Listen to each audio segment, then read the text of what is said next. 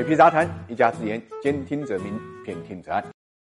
理财魔方倡导以基金组合的方式呢，科学投资基金。基金组合相比指数波动小，收益高，涵盖股票、债券、黄金、ETF、海外 QD 等基金资产。不定期呢提供调整组合建议，可以一键完成调仓。理财魔方拥有证监会颁布的基金销售牌照，各大应用商店搜索“理财魔方”即可下载。无风不起浪。最近呢，澳门要建证券交易所的消息呢，引起了广泛的关注。之前呢，发布过粤港澳大湾区的发展规划纲要，最开始就提出了要研究在澳门建立人民币计价计算的证券市场。今年四月份呢，澳门的金管局呢对外表示，为了配合在澳门建立人民币计价计算的证券市场，澳门金融管理局呢正在对这个计划呢进行可行性的研究。十月十二号，广东省地方金融监督管理局的党组书记、局长何小军出席第八届岭南论坛的时候呢，就表示已经向中央呈报了建设澳门证券交易所的方案，希望能把澳门呢打造成人民币离岸市场的纳斯达克，希望在澳门回归二十周年的礼单中出现一个新的交易所，也就是二零一九年十二月二十号那一天。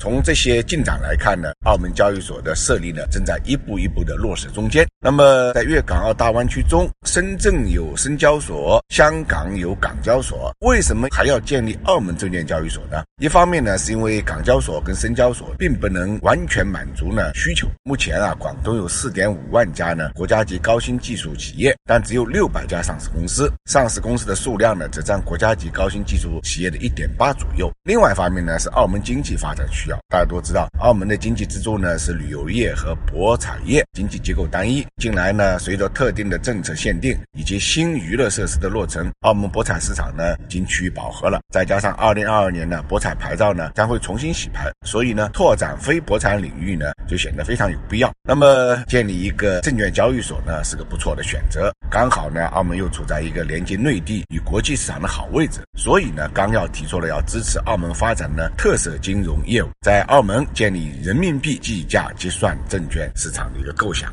这样一来，大家也会有疑问，就是澳门设立证交所对港交所、深交所会不会有影响？其实影响多多少会有一点，毕竟还会形成一些竞争。但是呢，应该不会太大。虽然都是交易所，但是各自侧重不一样。深交所针对是内地企业的境内融资，港交所呢是满足内地企业和国际企业的融资需求，是国际自由金融中心。而澳门证交所短期内呢是专注呢债券融资业务，而且是以人民币计价，更倾向于人民币的离岸服务。未来也可能呢发展股票市场，但是根据现在澳门对外经济发展来看，更多的是吸引的欧洲企业。在定位上呢，澳门证交所与港交所、深交所不同，它会有错位发展。当然，在水皮看来，最大的不同在于这么一个类似香港的澳门建立的是人民币计价的证券市场。一方面是离岸人民币，这是人民币呢走向国际的一个重要的方式跟路径，有助于呢人民币呢早一点呢被世界接受。那么另外一方面，一定程度上也会是对外开放、走出去引进来的一个重要的工作部署。